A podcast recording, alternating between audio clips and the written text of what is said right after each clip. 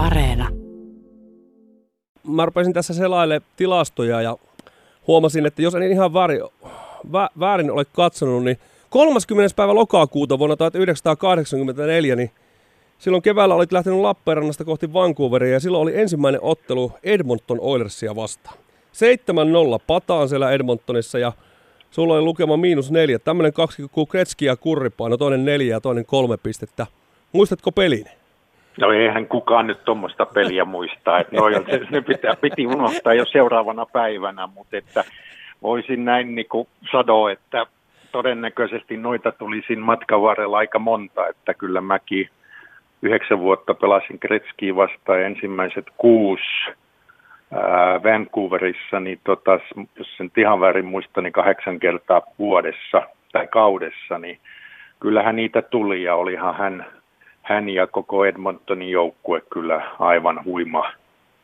huima jääkiekkoilija, että oli kyllä ilo ja kunnia päästä pelaamaan tuommoista pelaajaa vastaan. Silloin sun ensimmäisellä kaudella 84-85, niin Wayne Gretzky teki 200 hetkinen 5 pistettä ja 8 pistettä ja seuraavalla kaudella 215 pistettä ja ne oli kolme 200 pisteen kautta. No siis niin kuin ihan, ihan älyttömiä lukuja. Minkälaisena pelaajana sä niin kuin vastustajana muistat Wayne Gretzky? No kyllähän hän oli niin taitava, että, että se, niin kuin sen kiekon käsittelytaito ja se peliäly, se syöttö, että, että sitähän tietenkin kaikki joukkueet yritti vaan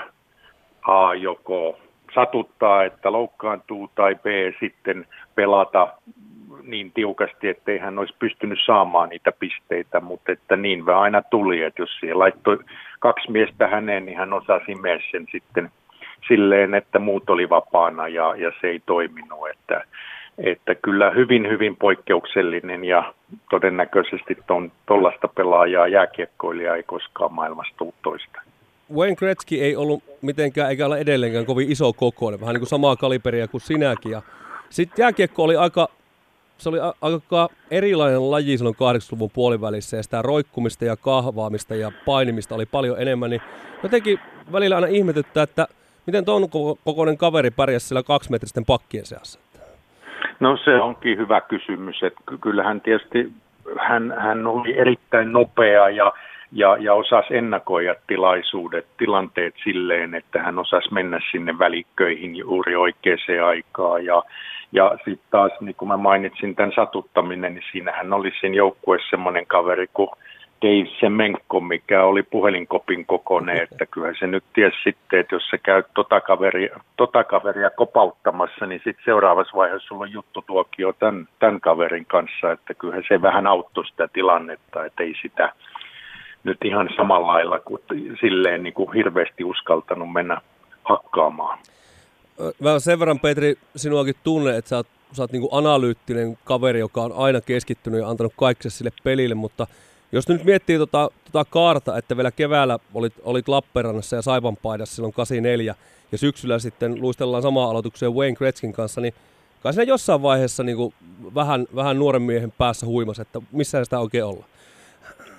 No ehdottomasti, ehdottomasti ja olihan se, kyllähän mä menin silloin niin kuin täysin tuntemattomaan eihän, eihän Suomessa ja ehkä jossain mielessä vielä vähemmän Lappeenrannassa mistään ammattilaisuudesta tunnettu yhtään mitään. Ja, ja, ja men, menin semmoiseen paikkaan, missä mä en tuntenut sieltä ketään oikeastaan ja he ei tuntenut mua, että, että jälkeenpäin huimaa, mutta että onneksi nuori mies oli aika luupäinen sitten, että ei, ei antanut tuommoisten asioiden sit vaikuttaa ja, ja halusi niinku vaan pelata jääkiekkoa, näyttää kaikille, että mä pärjään ja, ja, ja, ja onnistun siellä. Mennään tähän toiseen suureen eri, eli Mario Lemiöön. Se, mikä sen verran, jos voi keskeyttää, niin sen verran Kretskistä nyt, että yhtenä vuotena mun mielestä, olisiko se ollut 86 ehkä, niin yhden viikon aikana – Kretskihän voitti kaikkia pokaleita joka päivä ja joka vuosi ja kausi, niin tota, sen verran mä sain hänen, häneltä otettu yhden viikon. Siihen aikaan palkittiin viikon pelaaja ja mä olin yhtenä viikkona yhden pela, viikon pelaajana.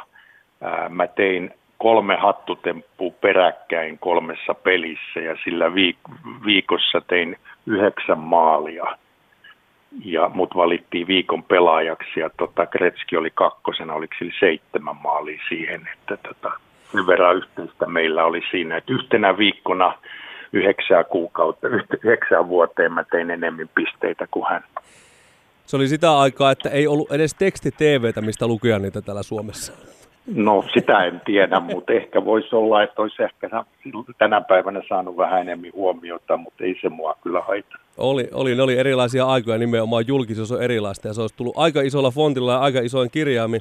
Mutta sitten tämä toinen suuri, tosiaan sä oot niin ollut nähnyt molemmat parhaimmillaan, niin, niin minkälaisia muistoja on Mario Lemiöstä, joka, joka tuli tuota, niin hyvin samoihin aikoihin itse asiassa kun mä katson tästä, niin ensimmäinen kausi on Mario Lemijöllä ihan täsmälleen sama kausi kuin sinulla oli 84-85 niin sarja. No joo, hän oli erityyppinen pelaaja. Hän oli pitkä, pitkä tämmöinen niin mailataituri ja, ja ei, ei niin kuin ollut tämmöinen ihan niin samalla tavalla tota, pelin rakentaja mun mielestä kuin Gretzky ja, ja tota, tämmöinen ei, ei niin nopea luistele, mutta sitten sillä pitkällä ulottuvaisuudella hän, hän, hän teki valtavaa määrä pisteitä ja, ja, ja oli tietysti voittava pelaaja ja, ja, ja huippupelaaja. Vaikuttiko se omaan pelaamiseen, kun tämmöiset kaverit, niin, niin jos nyt luistelee sinne vastapuolelle aloitukseen, niin, niin varautuuko sinne jo vähän pikkusen niin ottamaan eri askeleita kentällä, kun tietää, että siis tämmöistä niin ihan poikkeuksellista talenttia on toisella puolella? No ehkä sitä enemmän, kun istuu vaihtoaitiossa tai katsomossa, kun seuraa tämmöisiä, että se peli, peli on kuitenkin niin nopeeta ja, ja tota, tapahtumat on silleen niin äkkiä siinä, niin että se nyt ei katsoa kuka siinä on ja kysy nimmareita matkalla, että enemmän se on niin kuin, että sä keskityt siihen omaan suoritukseen ja, ja, ja tälleen, mutta kyllä esimerkiksi niin kuin Lemiellä oli just se ulottuvaisuus, oli valtavaa, että jos hän laittoi, se oli raitin mies jos hän laittoi sen mailan ja kiekon ihan sinne oikealle mahdollisimman kauas ja veti sitten sen pitkän vedon sinne vasemmalle, niin ihan siinä oli neljä, viisi metriä matkaa siihen väliin, niin kyllähän se nyt oli vaikea saada se kiekko, että kun ties mistä kohtaa se nyt sen vetää, niin häneltä sen kiekko riistäminen oli tosi vaikeaa, että jos hän yritti taklata häntä kroppaa, niin siinä oli kaksi ja puoli metriä vielä matkaa sinne kiekkoon, ja jos menit kiekkoon, niin sitten hän pystyi vetämään sen takaisin, että, että tämä oli hänen semmoinen erikoisosaaminen mun mielestä. Itsekin kun on tullut tota Boston Bruins-nimistä seuraa seurailtua tuolta 80-luvun lopulta asti, niin mä muistan jo sen 91 kevään, kun oli konferenssifinaalit, missä sinäkin olit mukana Boston Bruinsin finaaleissa, äh, riveissä Pittsburgh Penguinsia vastaan, ja sen piti olla se vuosi niin kuin Boston Bruinsille, mutta oli, kävikö nyt niin, että se oli nimenomaan Penguins, oli sitä Mario Lemieux parempi, ettei sullakaan ole sormusta sormessa niin sanotusti? No varmasti Pittsburgh ansaitsi sen ja oli hyvä, mutta siinä kävi mun henkilökohtaisesti mielessä näin, että mehän voitettiin kaksi ensimmäistä peliä kotona siihen aikaan. Vanha Boston Garden oli NHL pienin ja kaukalo ja, ja todella vaikea paikka vierasjoukkueelle. Peli kolma, kolm, kolmas peli, Ulf Samuelson taklas meidän tähtipelaajan Cam Nealin ja tota, hän loukkaantui eikä pystynyt enää pelaamaan ja Mike Milbury valmentajana julisti kolmannen maailmansodan vasta, Pittsburghia vastaan. Soitti Farmin joukkueeseen ja haki kaikki tappelijat, jotka ei ollut viiteen viikkoa käynyt edes jäällä. Ja tota, sitten vaan hänen mielestään piti Ulfia kostaa. Me oltiin jäähuaitiossa ja Lamiu ja kumppanithan mätti sitten maaleja ylivoimissa ja näin, että että kyllä mä näkisin, että se oli valmentajan iso, iso virhe tehdä näin, koska sitten vielä sinä vuonna kävi näin, että ennakkosuosikkina Edmontoni hävisi Minnesotalle ja jos Minnesota olisi ollut Boston Bruins Minnesota Stanley Cup-finaali alkaen Boston Gardenissa, niin ei siinä olisi ollut kahta sanaa, että se, se sormus jäi multa kyllä harmittavasti saamatta. Petri Skriko, tämän hetken niin kuin ylivertaisen jääkikkopelaajan niin kuin fyysisesti on, on varmasti Conor McDavid. Ja aikakausia on tylsä vertailla, koska, koska peliä pelataan eri tavalla. Mutta jos tässä nyt mainitut nämä nimet, Bobby Orr, Wayne Gretzky, Mario Lemieux ja vaikka Conor McDavid, niin millä tavalla sä henkilökohtaisesti rankkaisit näitä, kun tänään on tämmöisiä listoja tehty? No niin kuin sanoit, että pe- peli on muuttunut ja, ja, ja, ja sanoit itsekin joskus, kun on sattuu silmään, niin katson noita vanhoja pelejä ja, ja, ja omiakin jotain ja katon ja ihan kauhulla ajattelen, että herra Jumala, miten fyysistä ja, ja, ja, ja se oli, että ihme, että tuosta selvisi hengissä verrattuna tähän aikaan, että jos samat pelit pelattaisiin nyt, niin ei siellä olisi yhtään 5-5 vaihtoa. Ää, niin mikä olisi Kretskin ja Lamiun pistetilanne, jos niitä ei saisi taklata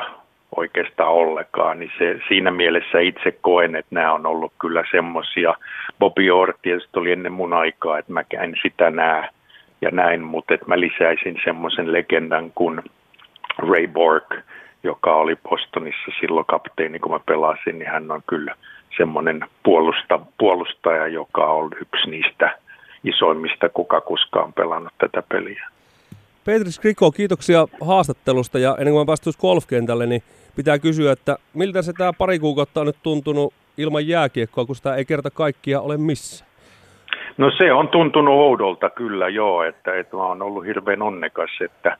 että mä oon 40 vuotta aloittanut elokuussa aina jääkiekkoa ja saa nähdä, tuleeko, tuleeko tänä vuonna aloitettua ja mihin se menee, mutta että tässä on yritetty nauttia ja niin kuin sanoin, että golfi pitää hyvin hyvässä kunnossa ja mielen virkeinä, niin kiitos, ihan, ihan hyvin menee ja tärkeintä tässä nyt on, että läheiset ja ihmiset on terveinä.